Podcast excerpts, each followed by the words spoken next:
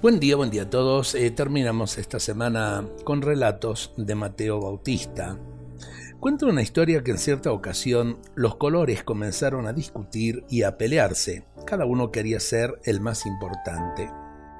El verde alegaba que era el color de la vida y la esperanza y el más repartido en la naturaleza. El azul reivindicaba ser el color del agua y del cielo, del mar y de la paz. El amarillo decía ser el color de la alegría, del sol y de la vitalidad. El naranja pretendía ser el color de la salud, de la vitamina y de la fuerza. Solo había que pensar en las naranjas, mangos, papayas, zanahorias y calabazas. El rojo subrayaba su fuerza y valor, su pasión y fuego.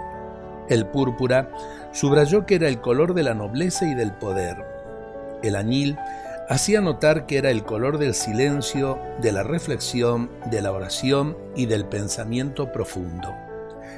La lluvia observó eh, esta discusión e intervino con su fuerza. Los colores se acurrucaron entre sí y se fundieron en uno. Cuando cesó la lluvia, se desplegaron en forma de arco iris y todos y cada uno de ellos lució su belleza y se dieron cuenta de la hermosura del conjunto. Eh, ¿Cuánto nos enseña esto a los argentinos? No es en la división, ni es tampoco en la grieta, donde vamos a encontrar la solución de nuestros problemas. Si queremos desplegar el arco iris de la esperanza, lo tenemos que hacer en la solidaridad, en la unión como los colores después de la lluvia.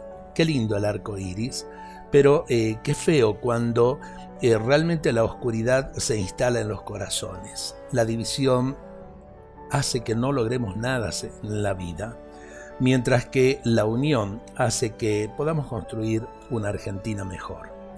Dios nos bendiga a todos en este día.